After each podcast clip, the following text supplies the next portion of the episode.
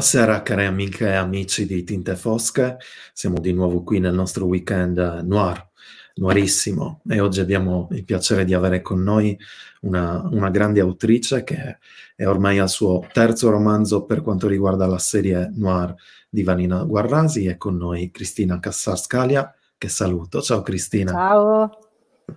Come stai Cristina? Dove, dove ti trovi in questo momento? Eh, ad Asci Castello, a casa mia. A casa tua. Provincia di Catania, okay. sì. Ok, sì. splendido. Senti, noi eh, intanto aspettiamo qualche secondo così vedo già 25 persone connesse, però pian piano aspettiamo e così qualcuno si connette. Ti volevo in, intanto ringraziare per, per, aver accettato il nostro invito. Noi eh, con i ragazzi di Olbia, della libreria Ubic di Olbia, il, la rassegna Tinte Fosche, noi eh, solitamente si fa un festival no? tu, a cui tu peraltro hai già partecipato in presenza e quest'anno non volendo bucare la, l'edizione abbiamo deciso di trasferirci qua online per andare quasi fisicamente a casa dei lettori, no? Quindi ti ringrazio davvero per, per aver accettato il nostro invito e sono sicuro che tutte le tue lettrici e i tuoi lettori sono, saranno molto felici di, di, ascoltarti. Intanto, guarda, stanno già commentando. C'è Giovanna che saluto, Alfonso, Pina, Assunta, Marco, Roberto, Matteo, sono già tantissimi. Matteo Narducci ti scrive: Ciao Cristina, un saluto dai tuoi lettori di Alghero. Ciao. C'è anche Alessandra Valentini, hai già tanti, tantissimi fan. Allora, chi è Cristina Cassarscalia? È una scrittrice, ovviamente, originaria di Noto, siciliana, eh, vive in provincia, come ha detto, di, di Catania e ha all'attivo eh, questi tre romanzi noir, noir gialli, io li definirei più gialli mediterranei. Intanto continuano a scrivere, Cristina, sono già tantissimi. eh, io qua ne ho solo due, perché quello in mezzo, la logica della lampara, ce l'ho in Sardegna, io mi trovo a Milano in questo momento. Ha esordito con questa serie nel 2018 con Sambia Nera, eh, che peraltro ha vinto un premio prestigioso, Cristina, ha vinto il premio eh, Re Calmare Leonardo Sciascia, no? Nel 2019. Sì, che è doppiamente prestigioso per me perché è intitolato a Leonardo Sciascia, che è un po' il mio Uh, va, insomma, il, mio, il, il, mio, nome tutelare, il maestro tra i maestri, proprio e, e, non eri nuova premi, perché tu col, primo, col tuo primo romanzo, La seconda estate nel 2014, hai vinto anche il premio Capalbio Opera Prima, quindi insomma, doppia, doppio riconoscimento. E in più c'è da dire che tu sei tre anni di fila ormai che sei semifinalista e con gli ultimi due finalista al premio Scerbanenko, quindi la tua carriera ormai cioè, sei un, considerata una delle eh, firme più importanti del, del, giallo italiano. Poi abbiamo detto nel 2019 La logica della lampara, quindi seconda avventura di Vanina Guarrasi, e poi arriviamo al nuovo romanzo di quest'anno che è La salita dei, dei saponari. Intanto continuano a scriverti. Chiara Ferrari scrive: Io non conosco Catania, Appena finiti i romanzi ho avuto un desiderio fortissimo di vedere la città. Peccato che adesso non si possa viaggiare. Ti saluta Barbara Sardella della Ubic. Eh, eh, ciao, tantissimi, tantissimi, tantissimi. Ascolta, eh, iniziamo un po'. Vorrei prima di, di, affrontare proprio la serie, di affrontare ehm, il, il, nuovo romanzo, ti volevo chiedere come come è iniziato il tuo percorso, perché tu appunto esordisci con due, con due romanzi che eh, li potremmo definire mh, mm, romanzi storici, saghe familiari, in cui era presente una linea sentimentale abbastanza forte. Poi arrivi, cambi totalmente eh, e arrivi con Sabbia Nera, con questo personaggio femminile molto forte, molto determinato, che a, dirti la verità mancava un po' nel giallo italiano. Come sei arrivata al noir? Ma in realtà, come dicevi tu, io venivo da due esperienze un po' diverse, diverse l'una dall'altra perché erano già diversi abbastanza fra loro i primi due, due libri che avevo scritto, perché il primo era, eh, non era siciliano, aveva un fortissimo connotato esclusivamente quasi sentimentale, se togliamo il fatto di aver raccontato un po' un'epoca, diciamo, capri di un'epoca storica particolare che erano gli anni 60 e poi degli anni 80, però a parte quello, il primo libro poi non aveva Il secondo invece già aveva un connotato molto più storico, nonostante avesse una linea sentimentale abbastanza importante, ma c'era molto più la questione della famiglia, la, la Sicilia nel 68, Palermo nel 68, insomma era tutto una cosa, aveva un impianto più storico. Dopodiché, eh, fatto questo, eh, sai quando tu ti trovi a un certo momento, e tu lo sai sicuramente benissimo, quando tu ti, ti trovi a cercare, a guardarti intorno, a cercare una storia da raccontare, no? Mm. Sai quel momento in cui non si, non si riesce a stare mai eh, sereni fin quando non la trovi, in, inquietudine di quando non trovi la storia. Ecco, esattamente quello. Ecco, in quel momento lì una coppia di amici ha ereditato una villa alle pendici dell'Etna, che era per metà un po', un po dis- dis- era disabitata, quindi diciamo che era un po' mezza diroccata. Eh, però era rimasta con gli arredi dell'epoca, eccetera. Immaginiamo una, una, villa di fine Ottocento con una torre particolare, insomma aveva tutta una serie di caratteristiche e essendo quasi letteralmente disabitata in un'ala, aveva anche un aspetto abbastanza inquietante. Eh, mm. Quando siamo entrati a vederla, loro in realtà non ci avevano neanche messo mano, insomma era, l'avevano ricevuta così com'era e nel tutto questo giro turistico che ci hanno fatto fare della loro nuova villa, eh, cioè, alla fine siamo entrati in questa cucina. Una cucina, mm. vecchia cucina siciliana, immaginiamo, no? Maioliche, pentole di rame attaccate alle pareti, tutte piene di ragnatele, immagina un pochino la cosa, una luce fiochissima. Eh, e poi eh, questo nostro amico a un certo punto apre una porticina e dice qua c'è un montacarichi e a quel mm. punto a me viene in mente che dentro questo montacarichi, individualmente in un libro, tra l'altro sono anche una lettrice di gialli abbastanza, abbastanza eh, forte, quindi eh, ho immaginato dentro questo montacarichi un cadavere mummificato. E a quel punto è diventato, però è diventato importantissimo per me scrivere questa storia di questo cadavere e chiaramente okay. a quel punto dovevo dovevo fare una, una, un libro che avesse un impianto giallo e quindi ho inventato questo personaggio di Vanina Guarrasi, insomma mi sono buttata su questa cosa, ho pensato vabbè se ci provo, se ci riesco ci riesco, altrimenti pazienza, ci ho provato e basta. Per cui ho cominciato Sabbia Nera con quest'idea, mm, se viene viene, ma io dovevo raccontare la storia di questo cadavere in qualche modo. Ascolta, quindi in qualche modo eh, diciamo che il fil rouge storico rimane, no? Perché appunto di, raccontiamo, un, diamo un po' un antefatto di Sabbia Nera. Appunto c'è questo omicidio. Eh, intanto tu hai la, parti- la particolarità, tutti e tre i romanzi si svolgono tutti nel 2016, a distanza di pochi mesi l'uno dall'altro. Però questo omicidio in realtà ehm, affonda le radici davvero nel passato, cioè si parla di più di 40 anni prima, 60 anni prima forse, ehm, al periodo delle case chiuse di Catania, giusto? Quindi l'omicidio è avvenuto poco dopo l'avvento della legge Merlin. Quindi in qualche modo tu hai, hai avuto e probabilmente hai ancora eh, nelle tue vene questo interesse a raccontare attraverso le tue storie comunque un po' di storia siciliana. C'è una bellissima frase, tu prima hai citato giustamente Sciascia, no? Sciascia scriveva, diceva che chi capisce la Sicilia capisce in qualche modo l'Italia, no? Cioè chi capisce le dinamiche siciliane che sono molto esasperate può capire in, in grande l'Italia. È un po' così. E questa la tua poetica? Sì, sicuramente io questa, quella frase di Sciascia la ripeto molto spesso perché sono convinta che abbia proprio un fondo di verità abbastanza importante.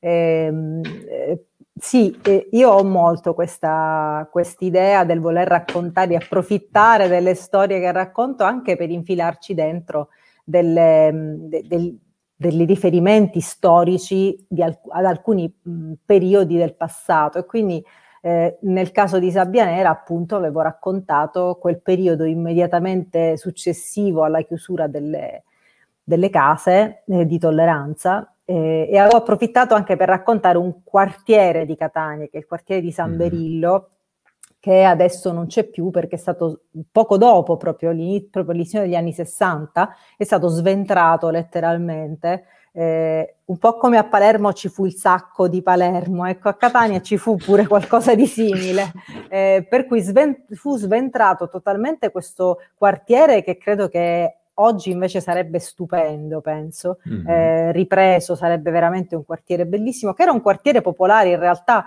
eh, era famoso perché lì erano concentrate tutte le case di tolleranza di, di, Catania, però in realtà era un quartiere popolare in cui vivevano famiglie, vivevano eh, una quantità enorme di persone, vivevano artigiani, vivevano un, un sacco di gente eh, e l'averlo tagliato letteralmente in due, sventrato e, e, hanno costruito, considera una sorta di vialone enorme, parte del quale ancora poi non è stato neanche ris- ricostruito, quindi insomma eh, diciamo che l'hanno sventrato, per una buona parte l'hanno sventrato inutilmente.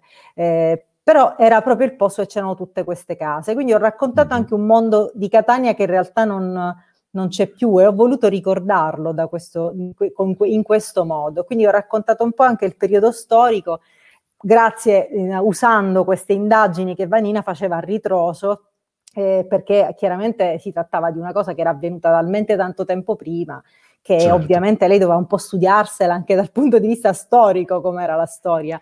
Tanto tempo, Ascolta, tanto tempo prima. Tanto tempo prima. Eh sì. Allora, intanto ricordo ai nostri amici, chiedo alla regia se può mandare uh, in sovrimpressione il link dove si può acquistare il libro di Cristina, um, il nuovo libro La salita dei saponari. Vi ricordo che lo potete acquistare senza dover pagare le, spede- le spese di spedizione se flaggate. Utilizzo sempre questo termine un po' eh, che a me non piace, però rende l'idea.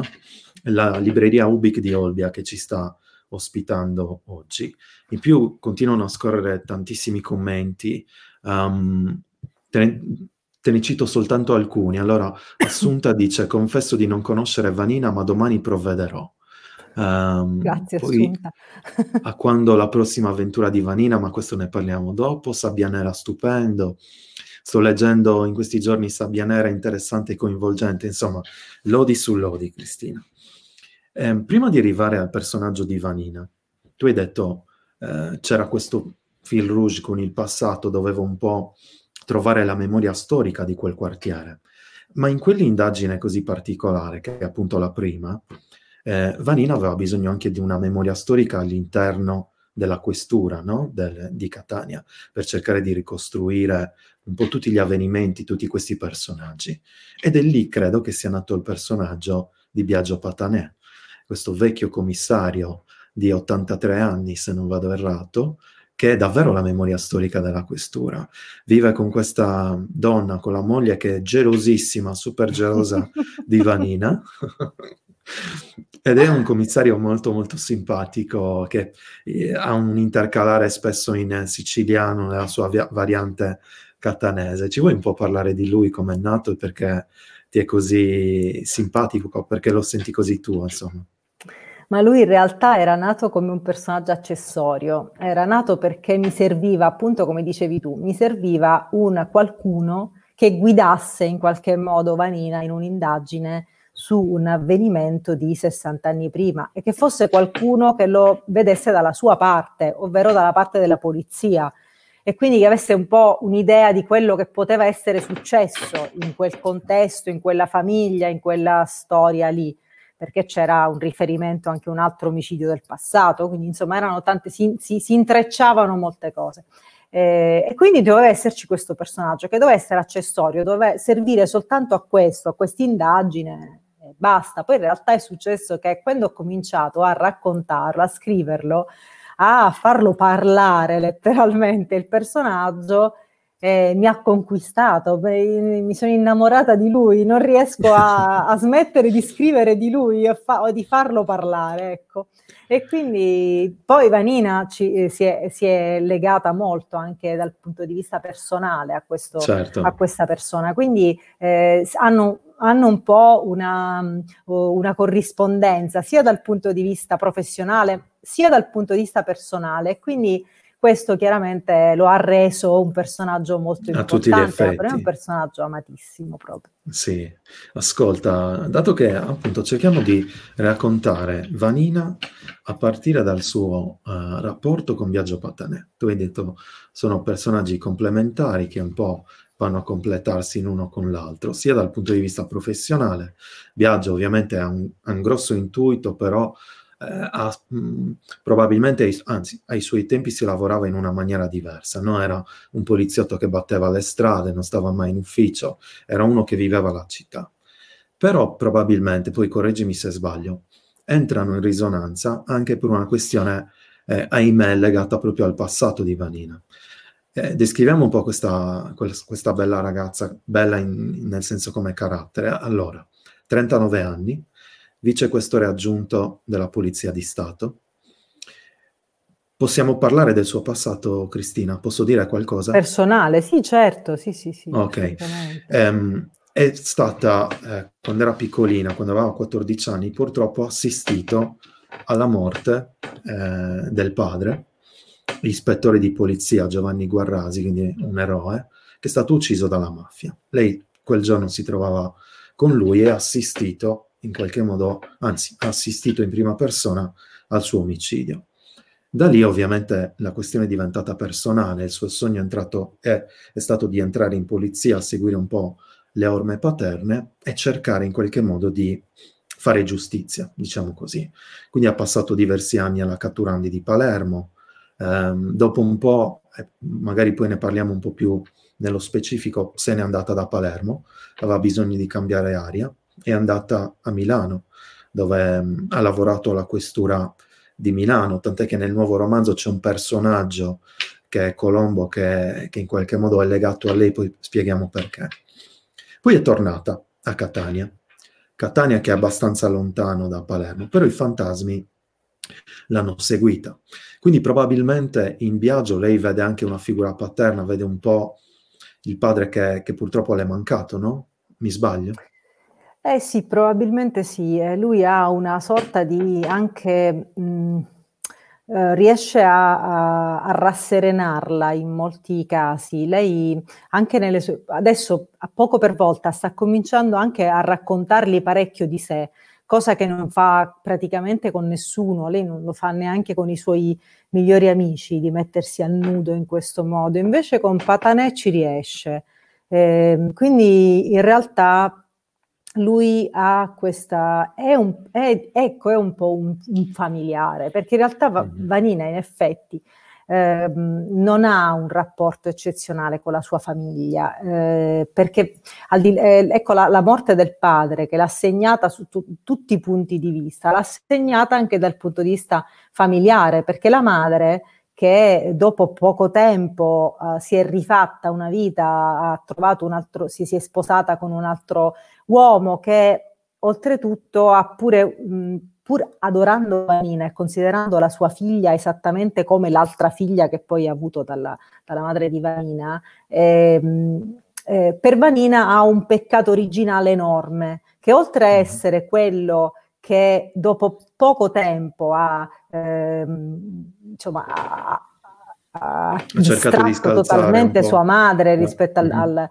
al, ricordo del padre, ma in più è anche un uomo che l'ha, l'ha portata nella Palermo bene, nella, l'ha fatto cambiare anche posizione sociale. Per lei è stata una, una, sorta di tradimento, di doppio tradimento, come un voler rinnegare la, invece la, la, la, vita passata. Invece lei continua a sentirsi la figlia dell'ispettore Guarrasi, non, non riesce a entrare nella famiglia Calderaro, questa famiglia di questo, questo uomo che fa il, fa il, chiru, fa il cardiochirurgo e, ed è oltretutto una persona che lei si pente molto spesso di non riuscire mm-hmm. a, cui si pente di riuscire a volere bene come lui le vuole bene, eh, perché in effetti si rende conto che Federico, questo uomo, eh, la, le vuole bene davvero come una figlia. Però per lei, lei alle volte pensa, adesso che è più lontana e che ha avuto anche modo di stare con lui senza la madre, quindi le è capitato qualche volta questa opportunità quando lui è andato a Catania, ad esempio, eccetera,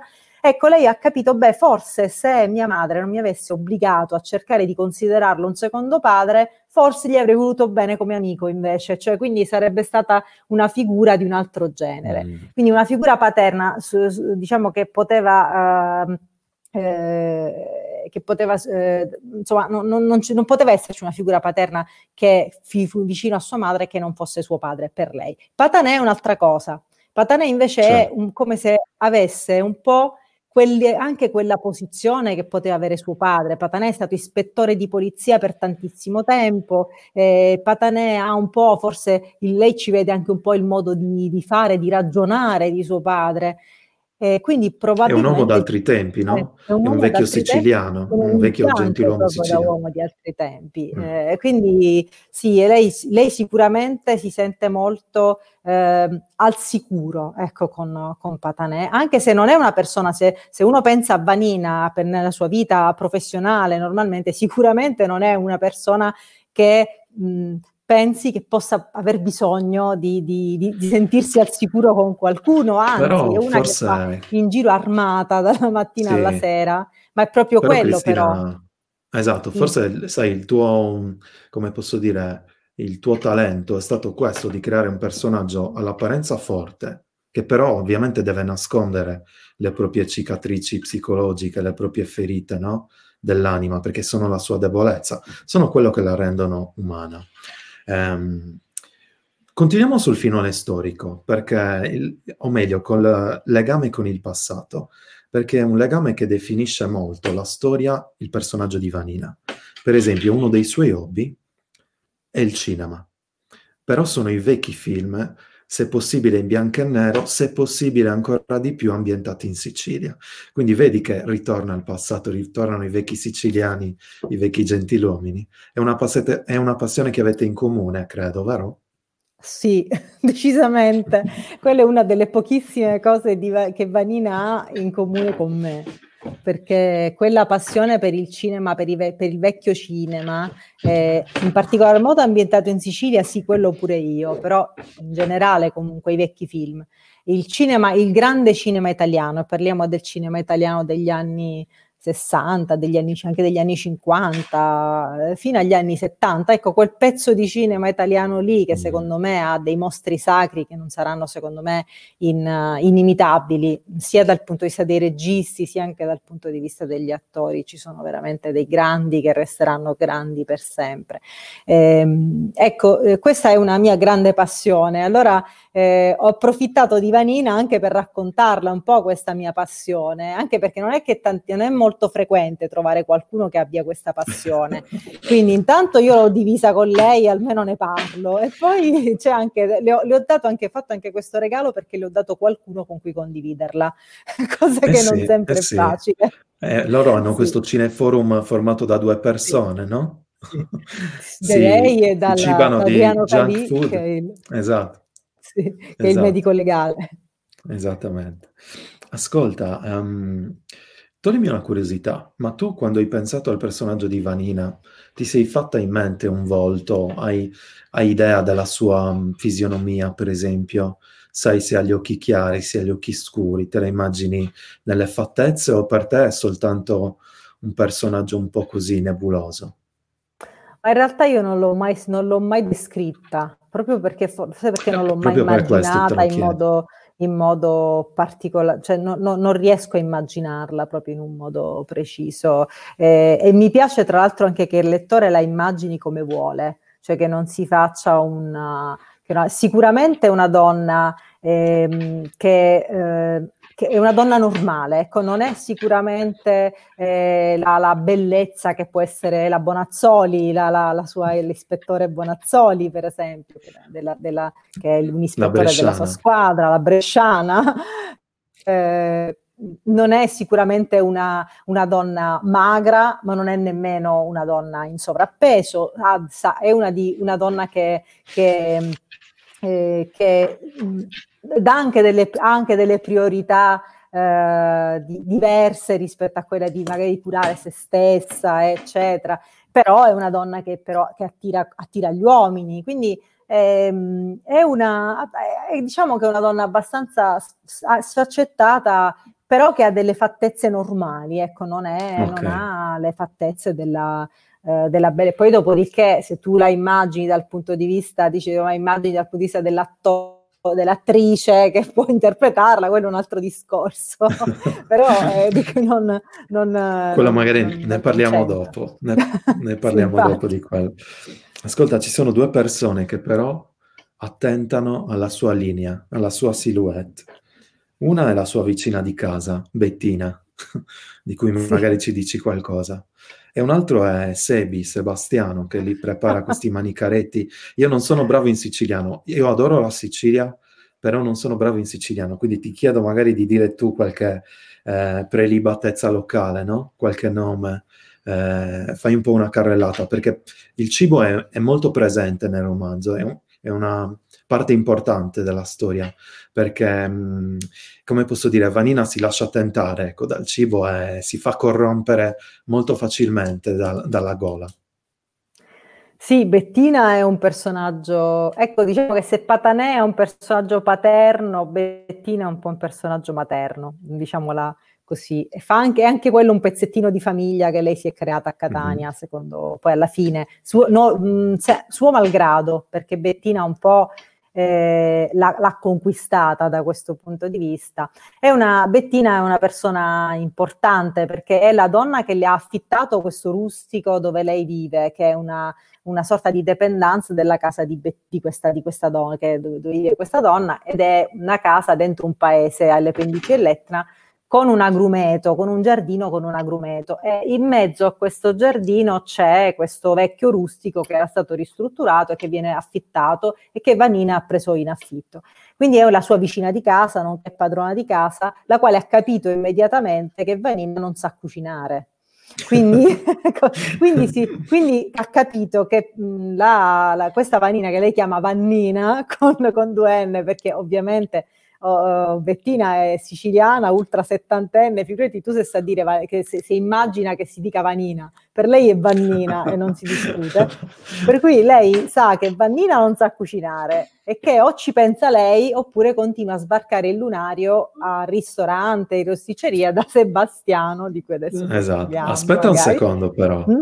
Aspetta un secondo Cristina, perché dobbiamo far capire ai lettori cosa significa non saper cucinare. Per esempio, in questo romanzo c'è una scena in cui lei sta scolando la pasta, sente che appunto è arrivata Bettina, molla la, la pasta lì sullo, sullo scolapasta, va a dare un pacchettino a Bettina, poi e le dice, le racconta questa storia qui, Bettina esce fuori di testa, o no?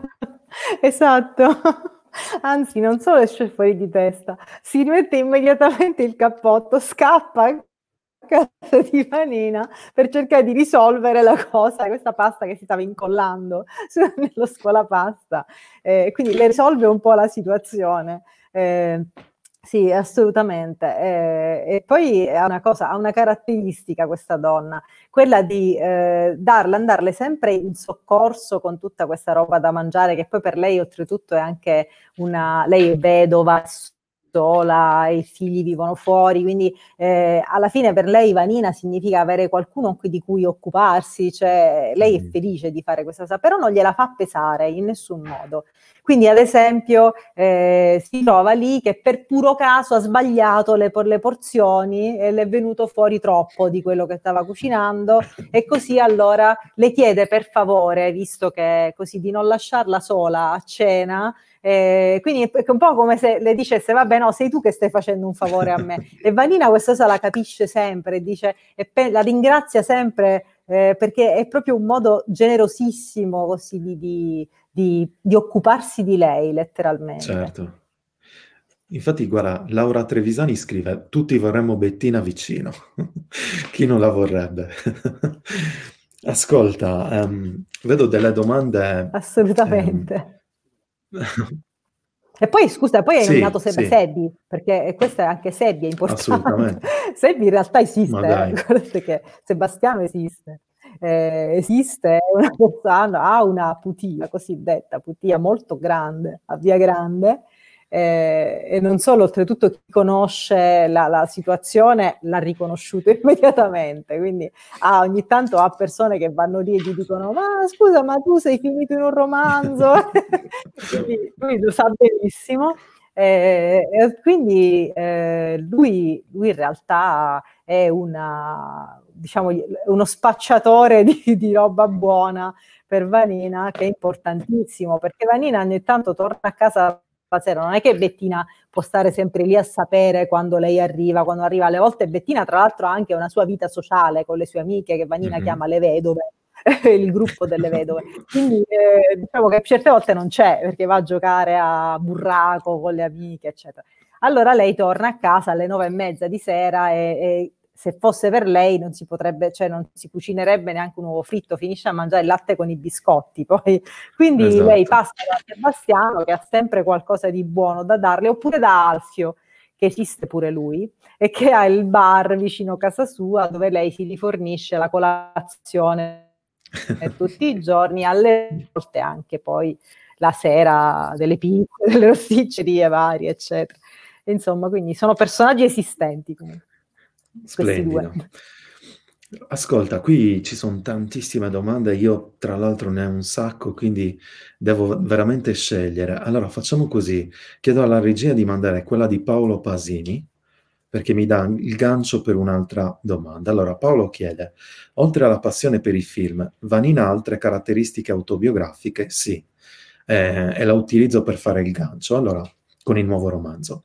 Noi abbiamo lasciato, eh, diciamo che la logica della lampara si chiude la vicenda gialla del romanzo e poi c'è un gancio eh, molto forte a livello eh, emozionale, a livello sentimentale, con, i, con il nuovo romanzo, con la salita dei saponari. Cioè, alla fine, senza fare troppi spoiler, però diciamo che alla fine della logica della lampara, Vanina è richiamata a Palermo da un collega, da un ispettore della Catturandi, che le dice guarda che l'abbiamo trovato, avevi ragione, e si riferisce all'unico um, eh, partecipante, partecipante al comando che ammazzò il padre, che secondo Vanira era ancora vivo e non morto come dicevano dei, dei confidenti della polizia. Ed effettivamente è così, cioè quando si apre poi la salita dei saponari, noi troviamo Vanina a Palermo, è lì da diverse settimane, da 15 giorni, e cer- stanno cercando di in qualche modo trovare questo, eh, questo assassino, però quando fanno irruzione nel suo covo, ahimè, non lo trovano. In questi 15 giorni, però, eh, Vanina diciamo che li ha sfruttati dal punto di vista professionale, però eh, c'è anche un altro motivo che la tiene lontana da, da Palermo, me, o meglio c'è un rapporto di amore e odio con Palermo ed è rappresentato da una persona eh, importante nella sua vita. È un sostituto procuratore della Repubblica, si chiama Paolo Malfitano ed è il suo amante. È un, è un PM antimafia, è un magistrato sempre mh, mm, d'assalto contro le mafie, quindi è quello più sempre sotto, sotto il mirino delle organizzazioni mafiose di Cosa Nostra. E lei, peraltro, correggimi se sbaglio, l'ha addirittura salvato da un attentato, uccidendo i suoi aggressori. Quindi in qualche modo lei è riuscita a fare quello che non ha potuto fare quando aveva 14 anni con il padre, no? Ehm, però pa- la relazione con Paolo è un tira e molla continuo finalmente abbiamo un uomo che è bistrattato dalle donne e non il contrario, come accade spesso nei romanzi noir, no? Ci vuoi parlare un po' di questa relazione singhiozzante? Beh, è una relazione che è stata molto importante, è stata la relazione più importante della vita di Vanina, è durata anni a Palermo questa relazione, oltretutto era erano, in realtà erano, era il suo compagno, stavano insieme ufficialmente, vivevano insieme Evanina e Paolo, eh, lavoravano alle volte agli stessi casi perché si, si trovavano a lavorare agli stessi, agli stessi casi eh, perché Vanina si occupava prevalentemente di antimafia a Palermo, quindi eh, era una persona eh, che però aveva, mh, Paolo aveva tanto del padre di Vanina, cioè eh, Paolo, come il padre di Vanina, era sempre in pericolo in qualche modo. Eh, la, eh, quello che accade a un certo punto, che questo attentato che Paolo subisce e dal quale Vanina lo salva, eh, quale, dal quale lui alla fine come unico, unico reliquato porta il fatto che zoppica perché è stato colpito a una gamba. Eh, eh, però eh, è come se avesse rotto qualcosa eh, nel rapporto con Vanina, ovvero ha rotto qualcosa in Vanina, perché Vanina si è resa conto che stava per vivere di nuovo la, il momento più brutto della sua vita, che è stato quello della morte del padre. Si è resa conto che vivere con Paolo eh, poteva significare rivivere quel dramma quello stesso mm-hmm. dramma e lei eh, era convinta di non averne più le forze di poterlo fare, che aveva bisogno di staccarsi da tutto quello, di avere una vita, eh, cioè di, di, non tor- di, non doversi ritrovare sempre i fantasmi del passato a inseguirla in questo modo. E quindi decide a quel punto di fare, dopo averlo eh, vegliato per eh, tanti giorni in ospedale, dopodiché lo lascia. Lascia Paolo, lascia Palermo, se ne va a Milano, anzi prima se ne va per un mese a New York, cosa che io vorrei tanto fare nella mia vita un giorno, non gliel'ho fatto fare a lei, se ne va un mese a New York, proprio a non far niente. E dopodiché quando torna però si trasferisce, eh, tro- ottiene un trasferimento alla mobile di Milano e lì sta per due anni, prima di tornare in Sicilia, ma non a Palermo, a Catania eh, mm-hmm. in un, proprio dalla part- dall'altra parte della Sicilia, in un'altra Sicilia, in cui un palermitano difficilmente si trova bene, perché poi mm-hmm. Palermo e Catania sono sempre un po' in competizione. Quindi, Scusami se lei... mi permetto. Sì. Cristina, per, perdonami se mi permetto, ma per un per, giusto per capire, correggimi, eh, ma per un palermitano Catania è vista come, un po' come figata, per capirci? Cioè c'è la differenza tra Roma Sud e Roma Nord, per capirci? No, no. Allora eh, la dif- Palermo è la città, beh, è stata una, so- è stata una capitale e quindi chiaramente eh, ha anche l'impianto di una capitale. Io amo molto Palermo, questo ai, Pale- questo ai catanesi non bisogna dirlo, ma io amo molto Palermo. eh, ed è, cerco sempre di infilarla un po' in quello che scrivo perché mi piace raccontare anche Palermo eh, per una città che amo tanto. Eh, eh, Palermo un, è una città di una, un altro tipo rispetto a Catania. Catania ha una cosa rispetto a Palermo, Catania è un po' più, eh, la vogliamo chiamare smart come città, cioè okay. una città più... Eh, sì, più frenetica uh, forse. Più... Eh sì, è, è, più frenetica, è più, forse più veloce di Palermo in tante mm. cose, eh, ha mh, meno nobiltà, Palermo ha una Uh, cioè, ha una storia di famiglie nobiliari immensa, appunto perché era la sede del, era sede del regno, quindi era eh, è una città molto diversa. Catania invece aveva un'anima più commerciale, quindi ovviamente mm-hmm. partono proprio da, da, da, da basi molto diversi. diverse, mm-hmm. sì, totalmente diverse catanesi e palermitani si sono sempre un pochino così eh, fatti la guerra tra di loro in, tutte, in tante piccole cose. Quindi insomma un palermitano che, di, che, dice che vive bene a Catania è difficile che capiti, ecco, e, e viceversa. Poi, Venina poi in realtà invece a Catania ci vive benissimo, ci anzi bene, Catania è un po' il suo, in Catania è un po' suo, eh, la sua comfort Buon ritiro, sì. Esatto, esatto, perché lei a Catania riesce a lasciarsi dietro que- tutto questo blocco di suo passato, che per, almeno per quattro anni non l'ha più inseguita, perché, perché lei er- era convinta di essere riuscita a lasciarsi alle spalle Paolo Malfitano.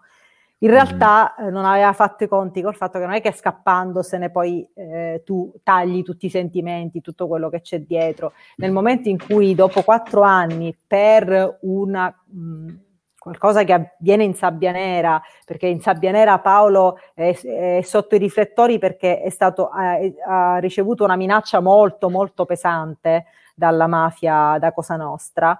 Eh, lei ha una reazione davanti al servizio del TG che dice questa cosa, una reazione così violenta che si rende conto in quel momento che quei quattro anni non sono serviti a niente, perché nel momento in cui dovesse accadere qualcosa a Paolo, lei lo vivrebbe esattamente come l'avrebbe vissuto quattro anni prima. Quindi questa certo. cosa la sconvolge, lei non, non, vuole accettarla, lei vuole continuare su questa linea del voler di cercare di staccarsene. In realtà da quel momento in poi poi succede che lo rincontra, che si, rim- che si rincontra, quindi che si hanno di nuovo occasione di vedersi, che stanno insieme, che poi, e poi lei scappa di nuovo e poi e lui cerca di inseguirla in tutta questa cosa e cerca oltretutto di, di rispettare la sua volontà del volerle stare lontano, ma, non, ma in realtà poi non ci riesce riesce, quindi eh, è, un è, è, un po', una vittima Paolo di questa situazione perché certo, lui certo. darle una, Uh, mettere un punto a tutto questo e ri, ri, e, e ri, eh, recuperare il vecchio rapporto a cui non riesce a rinunciare. Lei invece da una parte vorrebbe, dall'altra invece scappa. E quindi è tutta una situazione che rimane così un po' un tira e molla. Esatto. Allora, il tempo sta scorrendo, troppe domande. Intanto però voglio salutare qualcuno. Intanto Alessandra Meli, sì, quella cosa che hai detto su Cagliari e l'altra città rende bene l'idea. Saluto Michele Fois, Alfonso Paribelli, Jenny Azzeni che, che ti ringrazia, Vanina per, eh, per, essere qui con noi. Um, Laura Trevisani, Gino, Cinzia, ragazzi vi, saluto, vi salutiamo tutti quanti. Um, cerchiamo eh, Cristina, di dare molto velocemente delle informazioni senza dare troppi spoiler sul nuovo romanzo. Allora, come si apre questo romanzo? Siamo all'aeroporto internazionale di Catania. Um, intanto aspetta, aspetta, perché c'è un esergo favoloso. C'è una citazione del Fumatia Pascal di Pirandello. La, siamo nella parte finale del Fumatia Pascal. Perché è importante? Perché questo romanzo io l'ho visto un po' come ehm, un incrocio tra Intrigo internazionale del, di Hitchcock, che ho qua alle mie spalle, come puoi vedere, e il Fumatia Pascal di Pirandello. Perché? Perché tutto ruota attorno al cadavere di Esteban Torres, che viene trovato quest'uomo ehm, ucciso nel sedile posteriore eh, di, della sua Mercedes parcheggiata o anteriore. Cristina? Anteriore. Alla guida alla guida della sua Mercedes parcheggiata appunto nel parcheggio del, dell'aeroporto di Catania. E, e, questo soggetto è un po' particolare perché è cubano di nascita, ha doppia cittadinanza americana e italiana, è residente in Svizzera, ehm, ha una moglie italiana, Luisa Visconti, che gestisce una sorta di allevamento di cavalli ha mille case perché vive, vive, in Svizzera, ma ha una casa a Capri, ha una casa a Milano, ha una casa nella Perla della Brianza, ma soprattutto quest'uomo ha una casa a Tre Castagni, alle pendici dell'Etna. In, eh, l'indirizzo dovrebbe essere Salita dei Saponari eh, 183, che richiama il titolo. Ecco, come potete immaginare, quest'uomo così misterioso eh, suscita subito la curiosità un po' di, di tutta la questura e della squadra mobile catanese. Ehm, Vanina si mette subito in moto, è uno di quei casi rognosi di cui lei ha bisogno per dimenticare tutti i problemi collaterali, no? Eh, solo che questa volta l'indagine non è più limitata al circondario, entrano in gioco eh, segreti, altri poteri un po' più alti eh, di quelli a cui siamo abituati. Quindi il romanzo inizia così. Mi sono sbagliato a definirlo un po' un incrocio tra intrigo ter- internazionale e fumati a Pascal, Cristina. No, no, assolutamente. Intrigo internazionale sicuramente lo, l'ho definito così pure io perché effettivamente cioè, Vanina si trova a dover indagare eh, su, con, su, su, su, una storia che ha davvero dei connotati internazionali, tanto che ha bisogno appunto di quel personaggio di cui, cui accennavi prima, che eh, Carlo Alberto Colombo, che è un suo ex co- collega della, della, Mobile di Milano, che adesso è diventato un pezzo grosso del Servizio sì. per la cooperazione internazionale di polizia, eh, il quale che lei chiama... Che una volta si chiamava un ufficiale di collegamento, diciamo. Sì, sì. alla fine era sì, l'Interpol. Eh, e lui, eh, no, non è un ufficiale di collegamento in realtà, eh, eh, lui cioè, è proprio uno che... Eh, all'interno della polizia... È un, Esatto, mm. è un dirigente, è un primo dirigente di quella sezione lì. Eh, quindi lei che fa? Lo, lo, chiama perché in questo modo, eh, diciamo, brucia un pochino i tempi, perché altrimenti ovviamente poi fa fare a Fido Fragapane che si occupa sempre di tutta la roba burocratica della situazione, fa fare ovviamente tutto l'iter ufficiale, però nel frattempo lei la prima cosa che fa, lo chiama direttamente, gli dice senti, dice un attimo, però cerchiamo di fare le cose un po' più in fretta. E quello addirittura si precipita a Catania, perché questo Esteban Torres di, eh, di, di lati oscuri ne ha tanti, quindi la polizia italiana lo conosce, nonostante Anche non sia mai stato Eh, que- eh, ma lo conosce soprattutto anche l'FBI, quindi ovviamente tutto questo fa, accende un pochettino, un po' i riflettori su questo caso, sia dal punto di vista di Vanina che deve cercare l'omicida e sia poi dal punto di vista di questo che deve indagare anche su Esteban in persona. Quindi eh, dall'altra il fu Mattia Pascalle, sì certo, poi ovviamente non diciamo nulla della storia. Basta, perché non possiamo dire altro. No, però poi leggendo la storia, un po' come è successo a me, io ho usato, ho, diciamo, ho deciso di tirare fuori quell'esergo lì eh, perché una volta finita questa storia eh, mi sono resa conto che aveva parecchio in uh, comune, cioè o comunque diciamo che aveva un po' l'impronta pirandelliana del Fumattia mm. Pascal senza che io me ne fossi resa conto, eh, appunto che un po' come io lo dico sempre, secondo me il, i, gli autori che hai amato da giovane poi in qualche modo escono, io sono convinta che sempre. pure tu sei di quest'idea, sì, sì, sì. che secondo me ti vengono fuori quando scrivi senza rendertene conto. Quindi questo libro mi era venuta fuori un po' Pirandello e per cui ho usato questo esergo proprio perché secondo me era perfetto per questa storia Assolutamente sì, che avevo perfetto. raccontato. Ripeto, i lettori lo capiranno soltanto alla fine, come è giusto Leggendolo, esatto. Leggendo. Ascolta, una domanda secchissima perché ci rimangono dieci minuti e ancora tante domande. Matteo Nardacci ti chiede, Cristina, ma tu chi ci vedi nel ruolo di Vanina in TV? Ricordiamo che i diritti sono già stati opzionati per, appunto, dalla, per una serie TV. Secca. C'è Secca. un'attrice che secondo te... Sì, sì allora c'è un'attrice che piace a me, non so se diventerà Vanina veramente, nel senso che non so se poi sceglieranno lei, però a me piacerebbe Isabella Aragonese, lo sa, glielo, lo, l'ho detto mm. sempre, l'ho detto anche a lei, però non so se questa cosa ma, sarà mai, sarà mai poi considera la mia opinione. Speriamo, dai, incrociamo le dita. Speriamo di Incrociamo le dita. Ascolta, eh, hai parlato delle tue influenze letterarie, dato che non possiamo dire di più della salita dei, so- dei saponari. Eh, Sabbia Nera si apriva con una bella citazione invece di George Simenon. Il delitto non conta, conta quello che accade o è accaduto nella testa di chi lo ha commesso. Sembra un po' una dichiarazione poetica tua, no? Cioè stai per dire ai lettori, occhio, a me eh, interessa soprattutto, sì, chi è stato, ma soprattutto cosa è accaduto nella testa di quella persona. Quindi non tanto il chi, ma il perché. Intanto ti volevo chiedere questo, se è vero che tu hai questa attitudine nei confronti del poliziesco. E poi velocemente ti volevo chiedere quali sono le tue influenze letterarie. Io posso immaginare appunto Simenon, Pirandello, Sciascia, Camilleri sicuramente.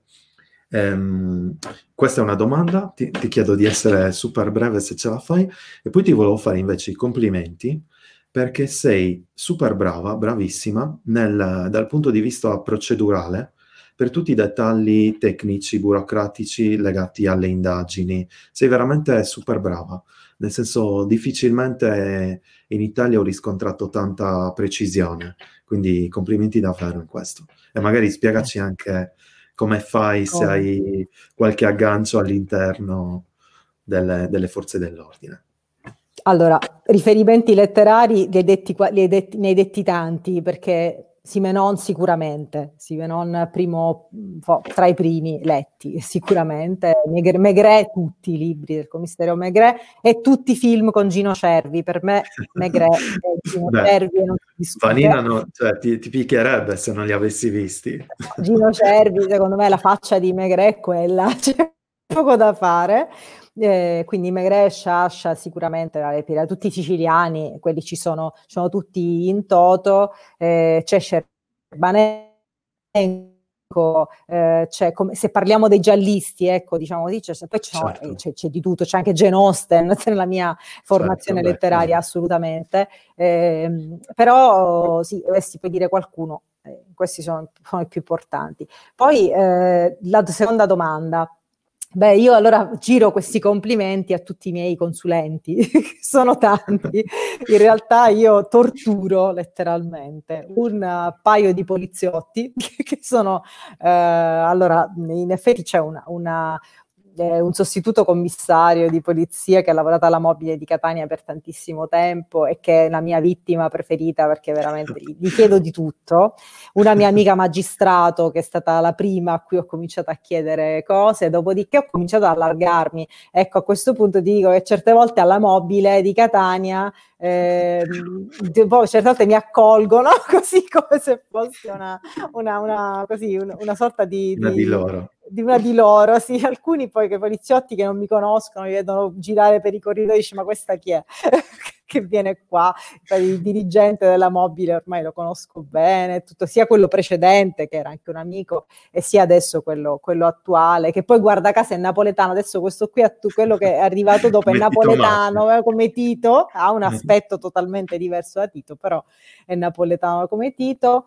Eh, addirittura per questo libro qua sono andata a scomodare eh, il, che era, quello che era il questore di Palermo fino a, fino a un mese fa, eh, addirittura. Quindi, però ecco, per questo perché, tornando alla domanda, mi piace essere molto precisa, precisa. cioè non mi va di scrivere qualcosa che non è realista, quindi eh, realistico. Quindi eh, se, se, Vanina fa una cosa, io voglio sapere se è possibile che una, un poliziotto faccia quella determinata cosa eh, o se invece vado, vado completamente nel, nel, nel, mondo fantastico delle cose okay. che, che non, possono, non si possono fare. Quindi tutto quello anche anche quello su cui ovviamente forzo la mano, perché poi è ovvio che qualche licenza narrativa me la prendo, però me la prendo sempre nell'ambito di cose che poi sono possibili. Eh, quindi anche no, la telefonata che lei fa per cercare di velocizzare le cose, ecco, eh, certe cose succedono molto Ci più sta. velocemente in un libro piuttosto che nella realtà, ma questo però certo. è,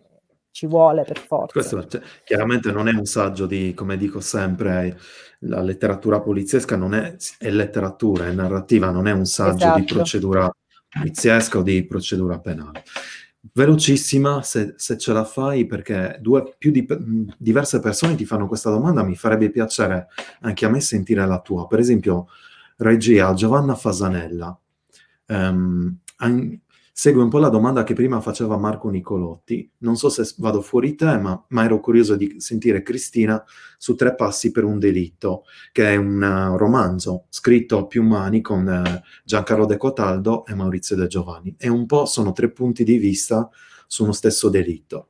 E anche Giovanna ti, ti dice, Cristina, che ti ha scoperto proprio con questo romanzo e voleva sapere di più su questa collaborazione. Come ti sei trovata a lavorare con questi due grandi maestri del noir italiano? Ma benissimo, figurati, benissimo, proprio bene, benissimo, è stato eh, ovviamente molto stimolante lavorare con due grandi come loro eh, e poi anche, è stato anche abbastanza divertente perché abbiamo, ci siamo anche divertiti nel, nel creare tutta questa, questa storia. Eh, è stato bello perché ognuno di noi ha scritto poi la sua, il suo punto, cioè il punto di vista del suo personaggio su questo delitto che è avvenuto, che, che avviene a Roma, eh, e ognuno di noi l'ha visto attraverso gli occhi del suo personaggio narrato in prima persona. Quindi in realtà poi è venuto fuori questo collage di tre, di tre personaggi Molti. sulla stessa storia, quindi lo stesso libro, ed è stato molto interessante, è stata una collaborazione molto interessante e, e davvero alla fine ci, mi, mi, mi, piace, sono molto contenta che sia piaciuto perché, perché, a noi era piaciuto tantissimo, quindi speravamo che piacesse anche al, alla, al pubblico dei, dei lettori. Ottimo.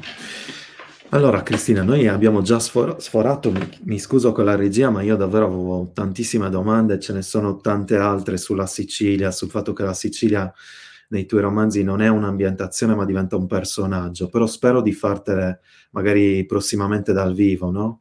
Eh, per l'uscita del prossimo romanzo. So che stai già lavorando, perché ho visto su Instagram che ogni tanto posti qualcosa, quindi speriamo di poterci riabbracciare e continuare questa conversazione dal vivo prossimamente. Intanto ti ringrazio di cuore per la tua generosità, vi Grazie ricordo ragazzi che potete trovare in sovrimpressione il link per acquistare la salita dei saponari, la terza indagine di Vanina, ce n'è anche una quarta in realtà che è Filinona d'estate, che è un racconto che è uscito su Kobo e poi sulla Repubblica, molto carino, se avete la, l'occasione insomma cercatelo, procuratelo.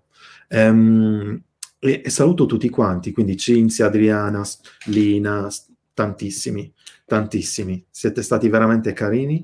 Eh, vi do appuntamento alle 19.30 con un'altra grande scrittrice di thriller, Paola Barbato. Non mi resta che salutare di nuovo Cristina e augurarle una buona serata, Ciao. un grande in bocca al lupo per tutto.